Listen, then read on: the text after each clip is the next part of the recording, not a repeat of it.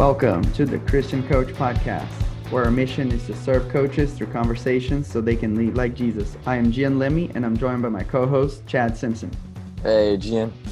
Chad, I've been here at Liberty with the women's tennis team for nine years. I've been the head tennis coach down at Point University down in Georgia for seven years. We decided to start this podcast because we wanted to grow as leaders, as men, as coaches and we thought, what better way to do that than to have conversations with other Christian coaches who are going through the same journey? And maybe we can learn a few things from them. And we also wanted to share with the world so that other people can can grow and start and continue to learn and uh, serve like Jesus. Um, I can't believe I can't believe it. We're we're in our 13th episode already, and uh, my biggest takeaway so far is just seeing how so many coaches and leaders have been willing to just share their time and uh, they've really shown me Christ in them and the fact that they're they're just willing to jump on these conversations and, and chat with us. And uh, you know, a great example of that is just Todd Gongwer being willing to come on and, and talk to us, uh, being a pretty new podcast. And uh, so thankful that you were able to sit down with him and uh, and have this conversation. Yeah, very thankful for Todd and the time he took in the middle of a bunch of Zoom calls that he does um, but if you don't know Todd, Todd is famous for writing the book Lead for God's Sake. Um, and that's a book that even it has impacted our lives, Chad, but also has impacted yeah. a lot of the speakers that we've talked to already in our podcast. So we decided yeah, it's been, it's been their their number one that they're recommending. Yeah. So we decided to bring uh, Todd on and, and have a deeper conversation with him. And if you don't know who Todd is, Todd was a college coach for 10 years. Um, and then he also worked in the corporate world. Um, I believe his family had a business at, w- with him growing up, so he he lived in both both worlds, the the corporate world as well as the college athletics world. And his book is all about that. Um, and now he currently speaks and coaches other athletic programs as well as companies. So he works with UVA basketball, Clemson football, as well as Chick Fil A. So he's impacting the world for Christ in many different ways. Um, and coach, we talked about the impact of social media in teenagers nowadays, the importance of having a, a support group, and a little bit he taught he talked about um, the difference between hard work and balancing family and his job. So, um, coach, this is the interview, and we can't wait to share with you right now. Todd Gongwer, thank you so much for being on the Christian Coach podcast. We like to start our conversations with a power question, and that is what does it mean to you to be a Christian coach? Oh, that's a great question. And thank you, Gian, for having me on here, first and foremost. But, um, you know, to be a Christian coach, I think is, um, you know, I always say our, our leadership is about influence. And the reason I guess I'm so passionate about even um, encouraging coaches and other leaders in that subject is because our call as Christians is about influence. I mean, really, every one of us, that's where it starts. And I really believe when Jesus called the disciples, it was like, hey, follow me, I'm going to make you fishers of men. He could have very easily said, I'm going to show you the right way to influence others. I want to show you how, that, how to help you let your light so shine so shines that they see your good work and glorify your Father in heaven, ultimately wanting what I want. And I think as a coach, um, the beauty of that, you know, the beauty of coaching is there's an emotional aspect that's inherently a part of everything we're doing. And there are so many other things with commitment and dedication and selflessness and hard work and all those things that come into play with the emotional aspect that I just think coaches have an amazing opportunity to build deeper bonds. And so from a from a Christian perspective, I think you have an amazing opportunity to impact the heart in a deep way eternally. So um, yeah, that opportunity to to impact the heart as a coach should be there for anyone, but particularly as a Christian, um, knowing that hey, man, if, if I don't impact eternally, I've missed it. So that's that's it. Yeah, so good. Thank you. Um, I listened to a an interview that you did with Jason Romano where you said that you're supposed to turn 50 during the pandemic, but that you're holding back. Are you still Are you still 49 or did Yeah. you end up turning 50? Yeah, I, No, you know what? 49. I said I made the statement indefinitely. You know, we were we were postponing indefinitely, and and so, you know, even though we're I don't know seven months in now, whatever it is, um, six months in, I still think I'm going to hold right here at 49, and uh, we'll celebrate 50 some other time. So. Okay. Can you can you take us back to your childhood and your upbringing and how did you get to 49 now and maybe how even um, you you got to know the Lord? Yeah. So, um, you know, I grew up in uh, in a small town, um, you know, in the middle of nowhere, Wakarusa, Indiana, and um, I actually um, grew up going to church every Sunday, every Wednesday. I mean, Sunday morning, Sunday night, Wednesday night. I mean, we were um, we we didn't miss very many church services. So, I grew up in a, a very fortunate. Grew up in a Christian home. Both parents really, um, you know, just absolutely awesome parents that still to this day I'm thankful I still have them and have an amazing relationship with them. So very very blessed there, um, and became a Christian you know as a young man, but but really, um, you know I think sometimes when we live and, and especially for me, I mean kind of a I was in a throwback community where you know like the values the christian values that are biblical are pretty much the values and were especially back then the values of everybody. I mean, like you just don't lie, you don't cheat, you don't, you know, I mean, like the common ones.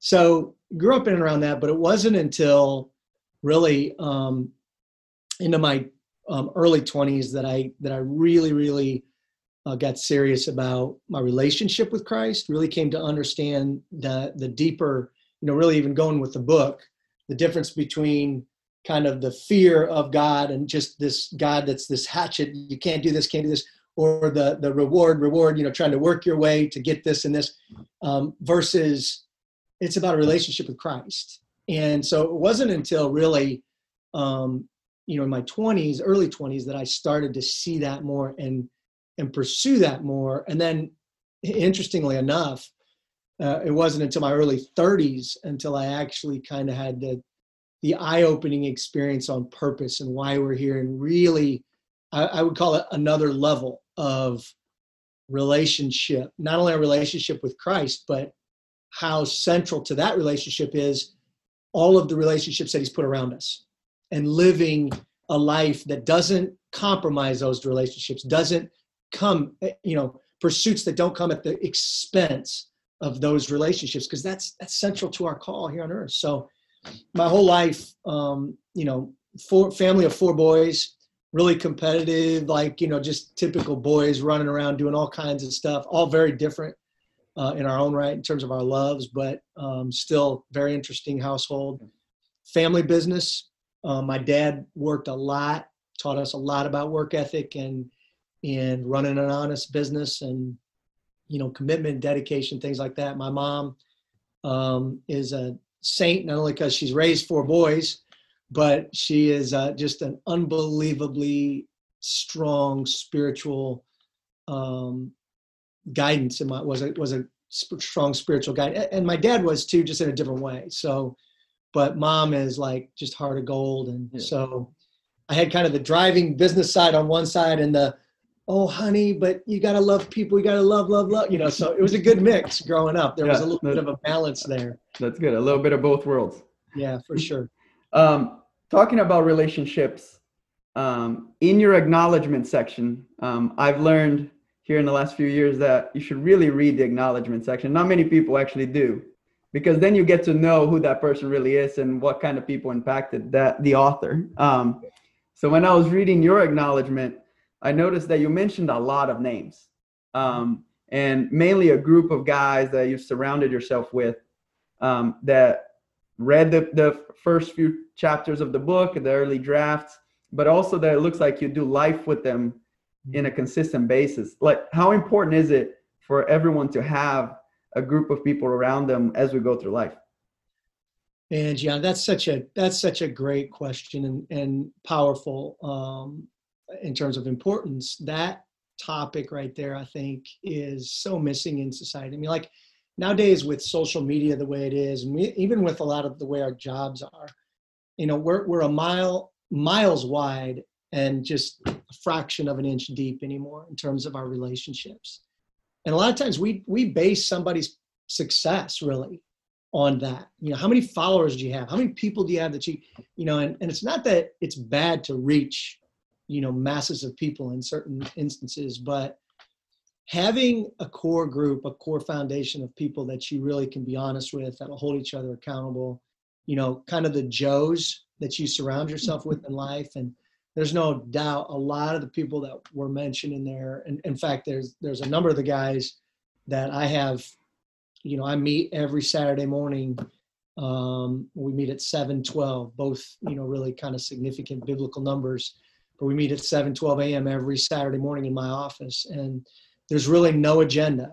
Um, we we try to solve some of the world's problems usually, but we we we talk about prayer requests, what we're battling in our families, and as dads, husbands, and um, leaders in businesses, and um, we pray for each other. And so, you know, a lot of times we'll talk about different scriptures, you know, but but it's just really it's very very uh, informal. Just a bunch of you know seven guys, six seven guys that get together every Saturday morning and and come alongside each other.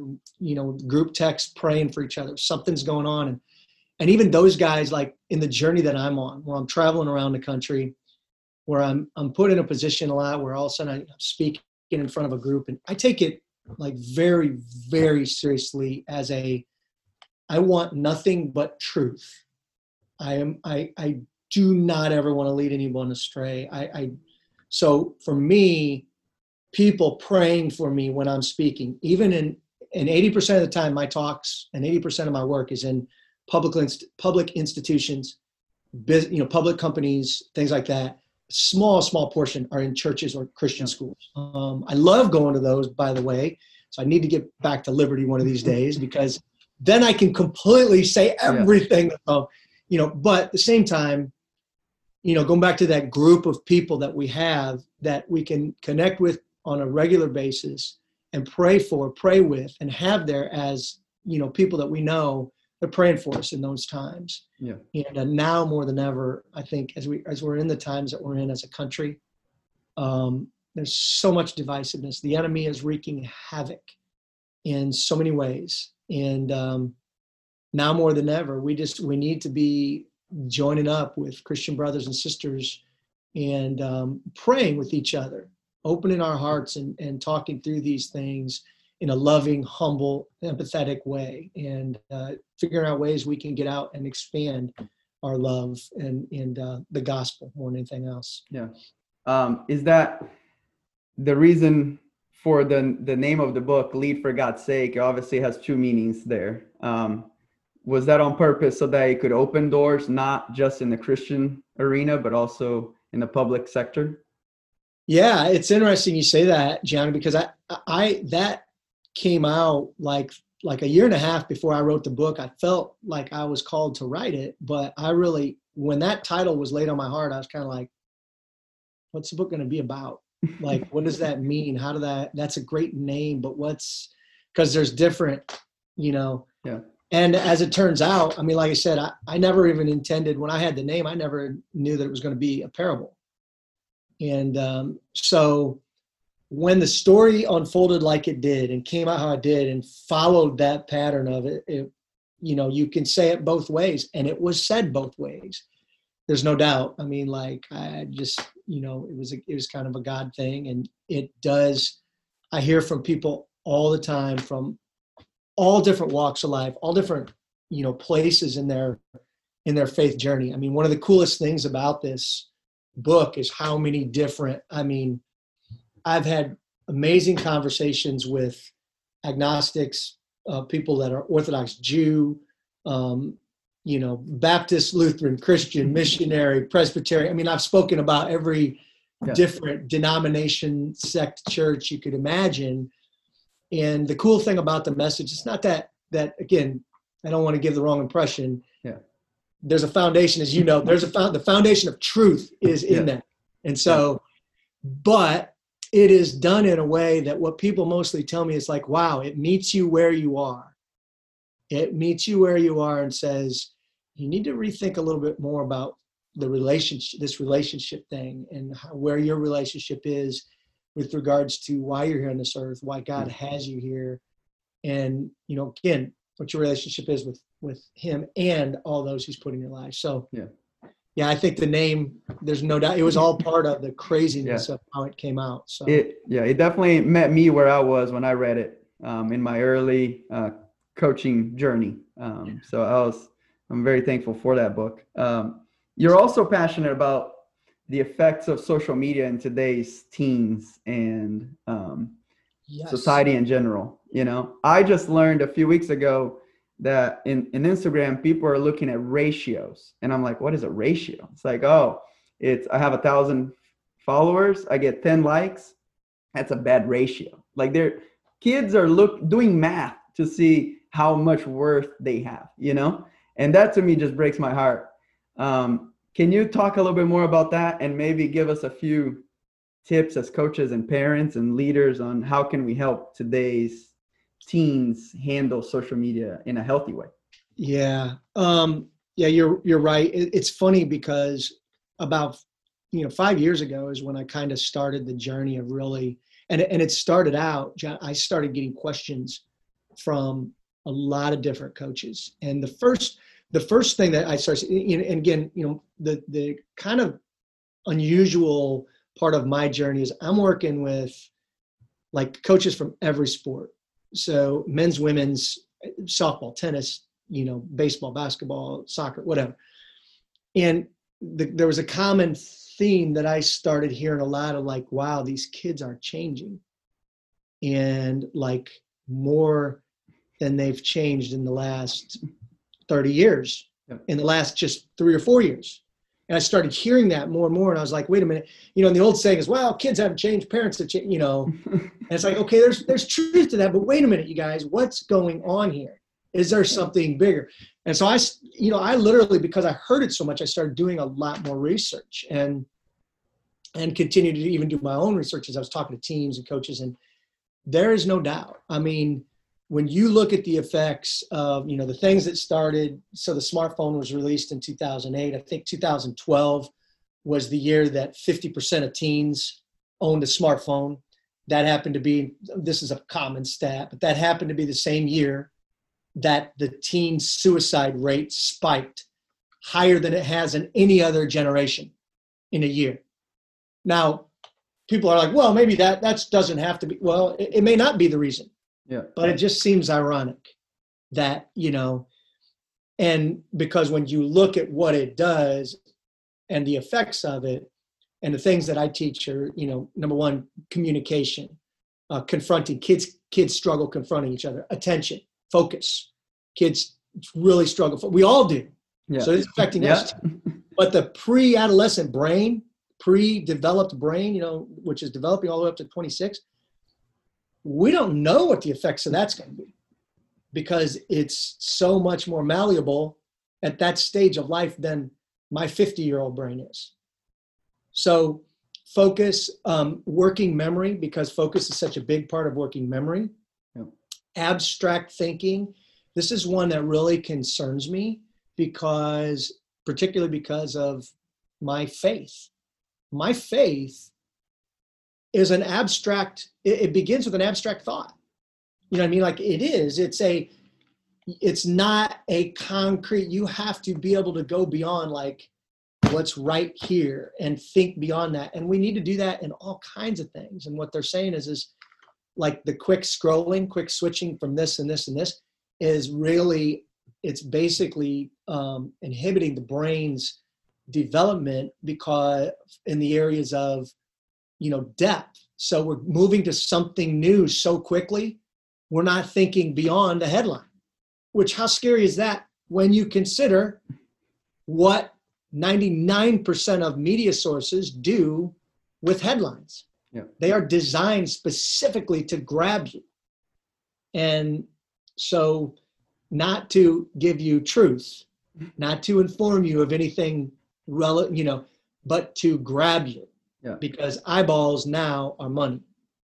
And that's what the race is for. So you know that's a big concern and the agenda. You know i tell and and when i teach it I actually teach it um, under the guise of, uh, or, or, the auspices, I should say, of, of um, digital media.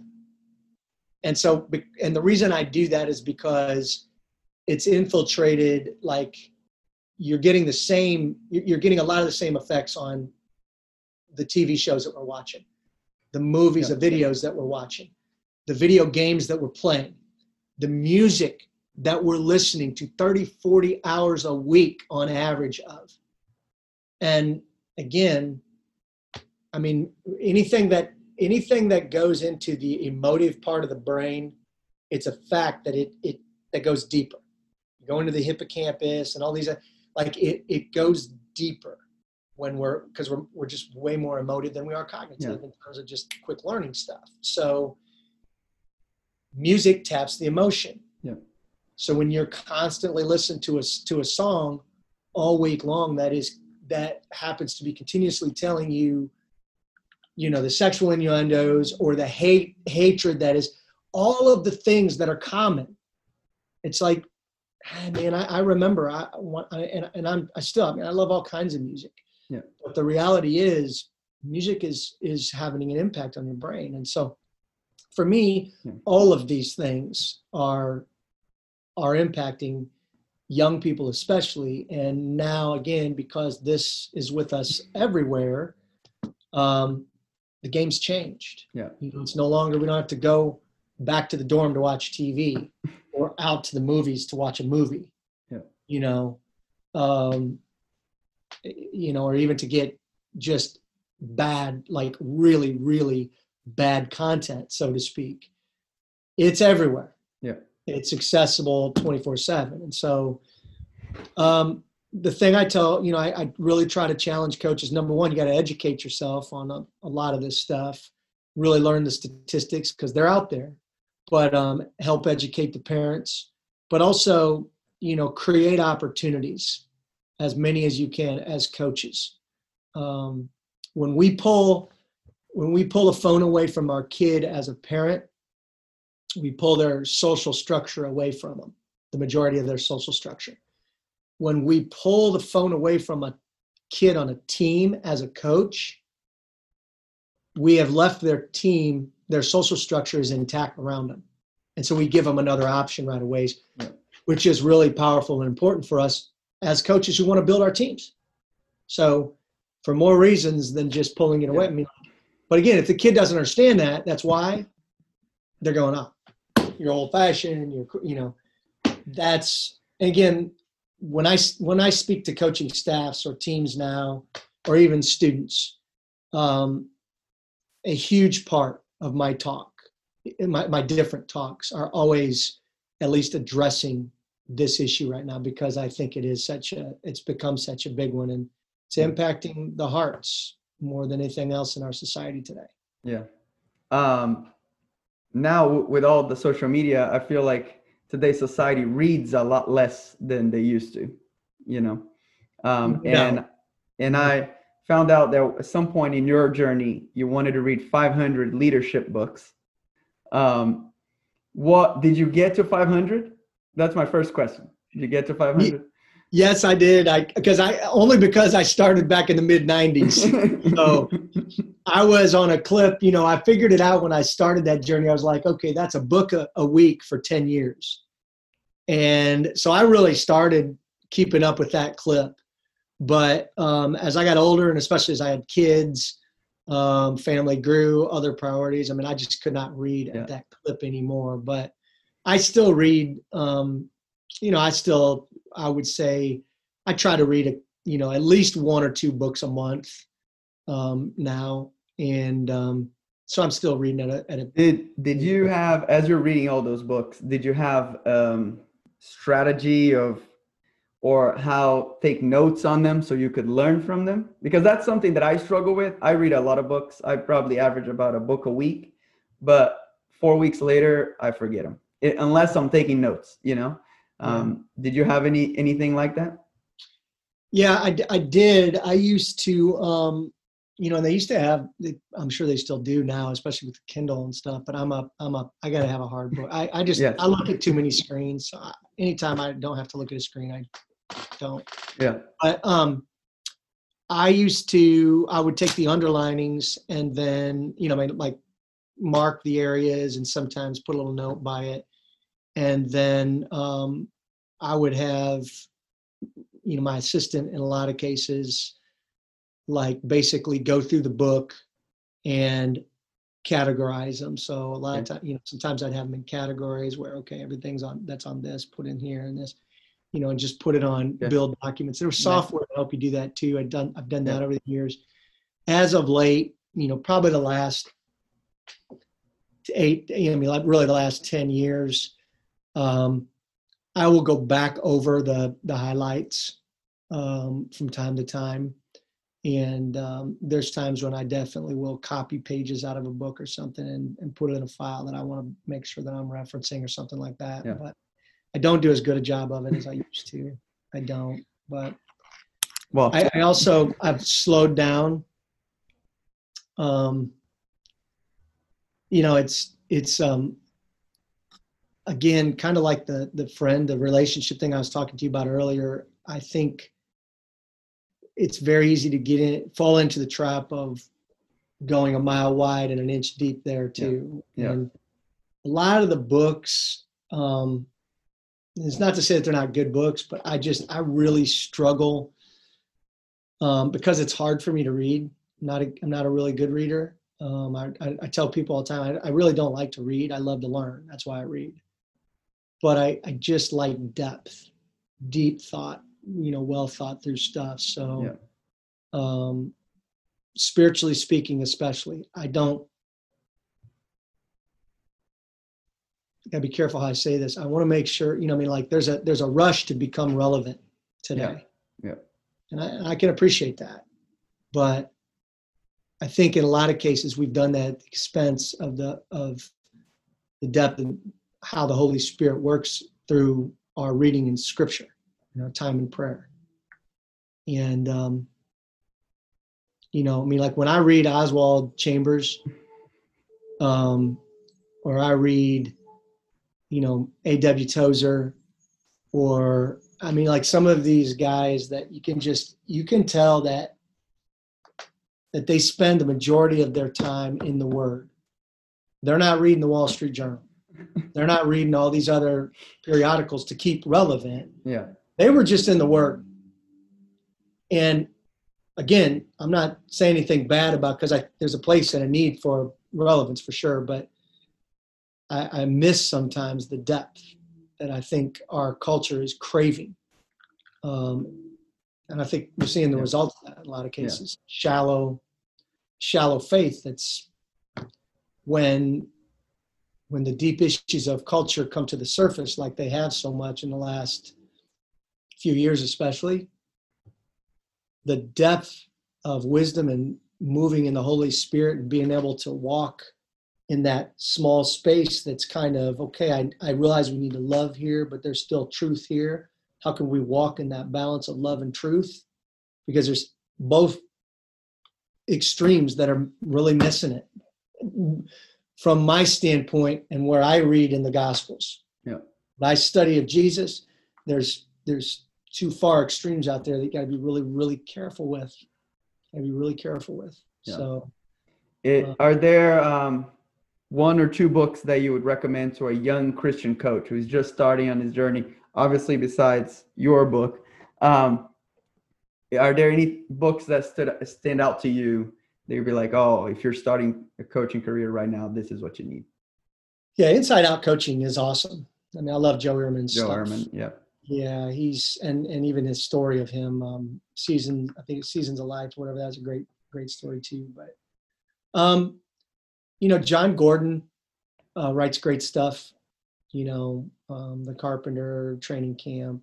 Um, those are two you know really good ones that he's wrote. One in the locker room. I mean, like he's Yeah. he's written great stuff. Um, leadership and self deception is more of a business book, but it's a one of my top ten awesome just and it's a parable one of the few i never read fiction but that was one of the few fictions that i did read and loved it um you know i used to like a lot of ken blanchard stuff Yeah.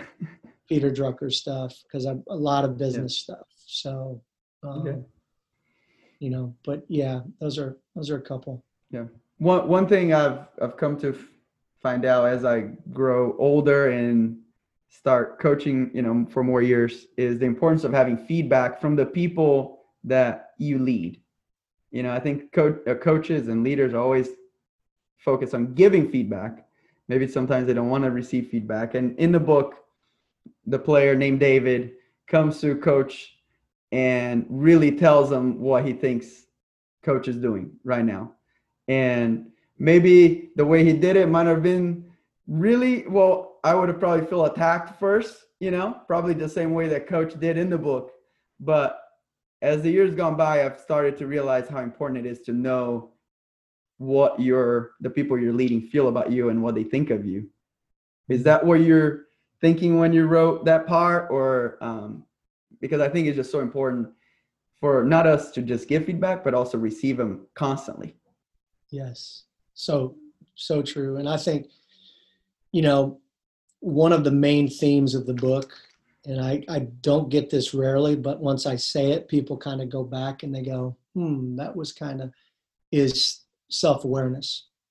You know, really trying to open our eyes because if you really think about uh, the biggest part of your frustration, most people's frustration for the first two thirds of the book is open your eyes, coach. You're so stupid. But at the same time, if Your you son wants to play basketball, coach. Uh, yeah. But it's like we've all, as a coach, we've all been there, blinded. You know, blind spot, and we all have blind spots. So there's no doubt that was. I think that that was the tipping point of the story because, you know, for for a number of different reasons. But I just think it's so important that we, you know, we're never gonna we're never gonna see all our blind spots without help.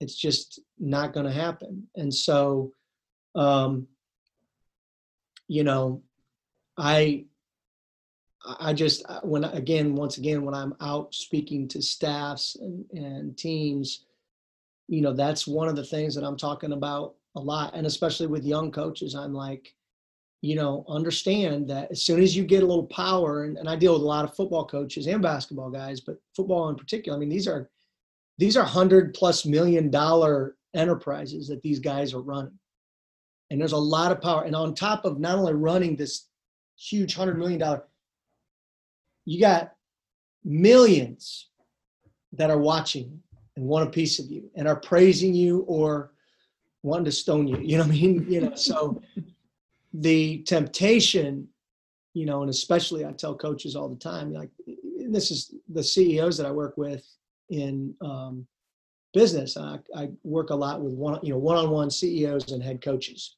and one of the things that we talk about is look the more you're the more success you have the more challenging it's going to become.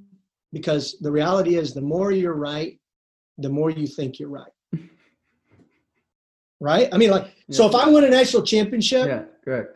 hey and somebody comes along that hasn't and says well you really should think about how you're treating that kid. They're gonna i'm gonna walk away and go well you really should go get a championship ring and then talk to me. You know because that's Yeah. how you start to think because you have you have how many people around you going oh you're great you're great. Give me advice give me advice give me advice. And the reality is um, you know we have a lot of traps in our society that that are false indicators of success. And um, you know followers on social media wins amount of money you have in the bank uh, the size of your house the car you drive um, these things are not they are not true indicators of a real and again i should maybe give a disclaimer it depends how you define success. You may define success as driving a luxury car. Well then i guess if you get it you get it. But the, i guess the way i classify that is those are not indicators of a wise person necessarily. I'm not saying there's not because there are wise people that have won. Yeah. but i can't tell you how many people that i know that have a lot of those things that I walk away from shaking my head going, wow, the blind spots are so big and they don't want to know them. And they don't want anybody to tell them because they're they're continuing along that path. And the path of destruction behind them and rela- relationships, misery. I mean, like, you know, there's so many other things in play, but so yeah, the, the self-awareness thing is a huge part of just where my heart is with coaches and, and business leaders alike right now. Cause I think it's, it's just so big. Yeah.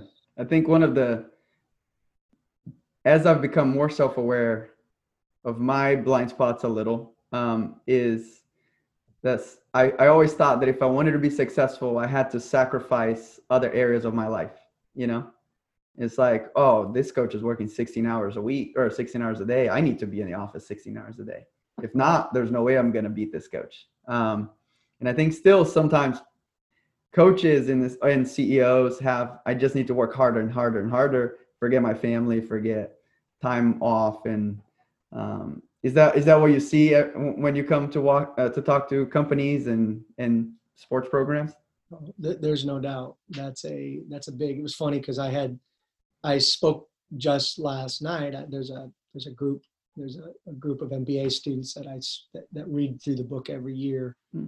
in a certain leadership. They have a leadership sports class at at um, at Darden, and um, we were having the discussion on, you know, leaders that will specifically send an email out at 11:30 at night, and is that email because that person was bored, or they were just really, or was there was there an element of that of you know, if I'm going to make sure that my email goes out at 5:30, everybody knows I'm sending emails at 5:30 in the morning.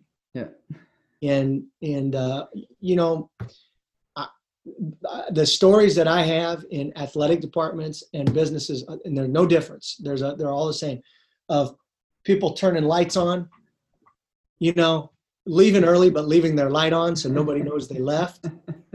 I know people, and it as crazy as it is, I will guarantee you I will almost guarantee you that it's that it's in your because it's in every it's it's in almost every office I've ever been in where there's people playing that game because so much of our our identity in some for some crazy reason in our culture has been built on you know if you don't it's either you have a ton of money or you're proving people that you're working harder than anybody else so that you can get to that. I mean it's and and it's in the it's terrible in the coaching world terrible in the business i mean like and it's you know, again, it's coming at the expense of families and you know a lot of more important important relationships, and yeah. uh, it's a it's a battle um, with everyone. But um, yeah, you're you're right. It's it's a blind spot.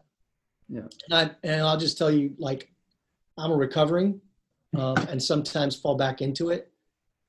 Um, you know, because I was brought up in a home, you know, family business, and, and we did. We we worked really hard and we put in a ton of hours growing up, but that was what you did. That was a part of how you you showed that you cared about yeah. the company.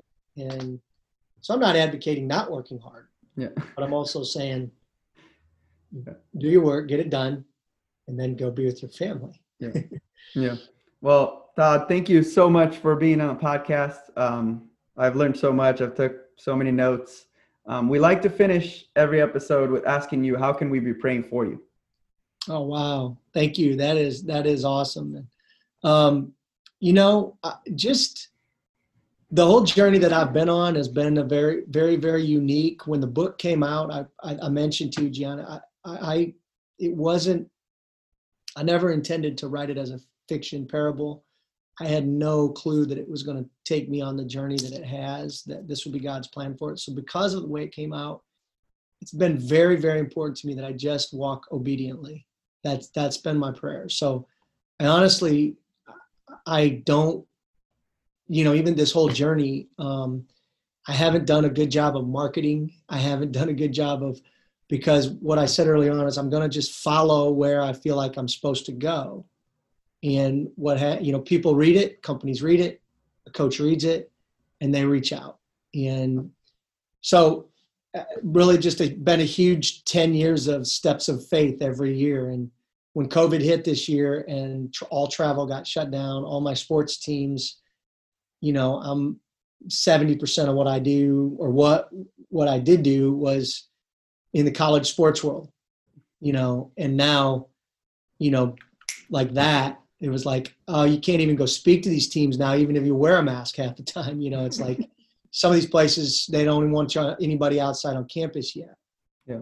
So, you know, it's it's one of those times where you know you just you just uh, continue to try to follow God's you know desire for you in in the journey, like all of us are. And so my prayer is that I just uh, would continue to be obedient and the impact would go where it's supposed to go. So. Um, let me let me let me of these close days, hopefully, we'll get. One of these days, hopefully, we'll get back. Like I said, back to liberty. I got, I got Ritchie McKay, yeah, Hugh Freeze, and I know a num- number of the baseball coach. I mean, like I got all these guys that I know. They're great, great fans of the book. I love these guys dearly, and I keep thinking, man, I got to get back to liberty. Come on. yeah. It- that- uh, the athletics program, yeah, the athletics program has uh, grown rapidly here in the last few years. Yeah. Yes. Yeah. So, So, let, let us, yeah, let me close us out in prayer real quick. That'd be awesome, man. I'd love that. Dear Jesus, thank you so much for Todd. Thank you for his leadership and all the opportunities that he has to to share your message with people in the Christian community and and, in uh, in the public and secular communities as well, Lord. Lord, I pray that you help him to continue to walk obediently, that he will seek you first every day to know um, what the next steps for his life, his career are going to be, Lord. Um, pray that he will you will also open more doors for him to continue to um, to share your message, even in these COVID times, um, that, that more people will be able to listen to him and his message, um, that ultimately will be about you. In your name I pray. Amen. Amen. Wow, Gian, what an amazing interview with Todd Gong. We're uh, so thankful that he came on and, and shared with us. Um, we had a couple top takeaways, and one was definitely at the end of that conversation is he was talking about the balance between um, being a hard worker and, and balancing family life and just the identity that so many coaches have, and they just have to be working 100, 100 hour weeks and just feel like, oh, I've put in the work. Um, I know I wrestle and struggle with with that of um, the hours in the office versus being present at home, and uh, he really shed some light on on that. Um, and for sure, the the social media, um, the music, the social media, and I know you just did a, a social media fast there at Liberty uh, for 40 days. You, what did you learn from your fast, Gian?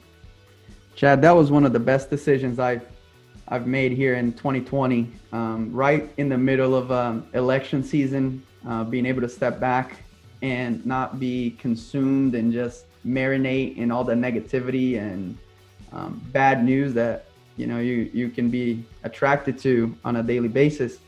And I was able to have more time to read, more time in solitude, um, more time to study my Bible, and more time with my family. Um, I That's awesome. lowered I lowered my intake of social media and even just phone consume uh, you know consuming by 50% just by taking away social media off my phone Nice. um, and so I feel much more refreshed. I even when I came back, I deleted a bunch of people that they were not good for me in all of my social media accounts. Um, and I feel like now I have a little bit more healthier relationship with social media. Um, but I'm That's so awesome. thankful, so thankful for Todd. Um, learned a lot. I'm gonna apply some of those lessons to my life right away. And coach, remember, the mission field is right where you're at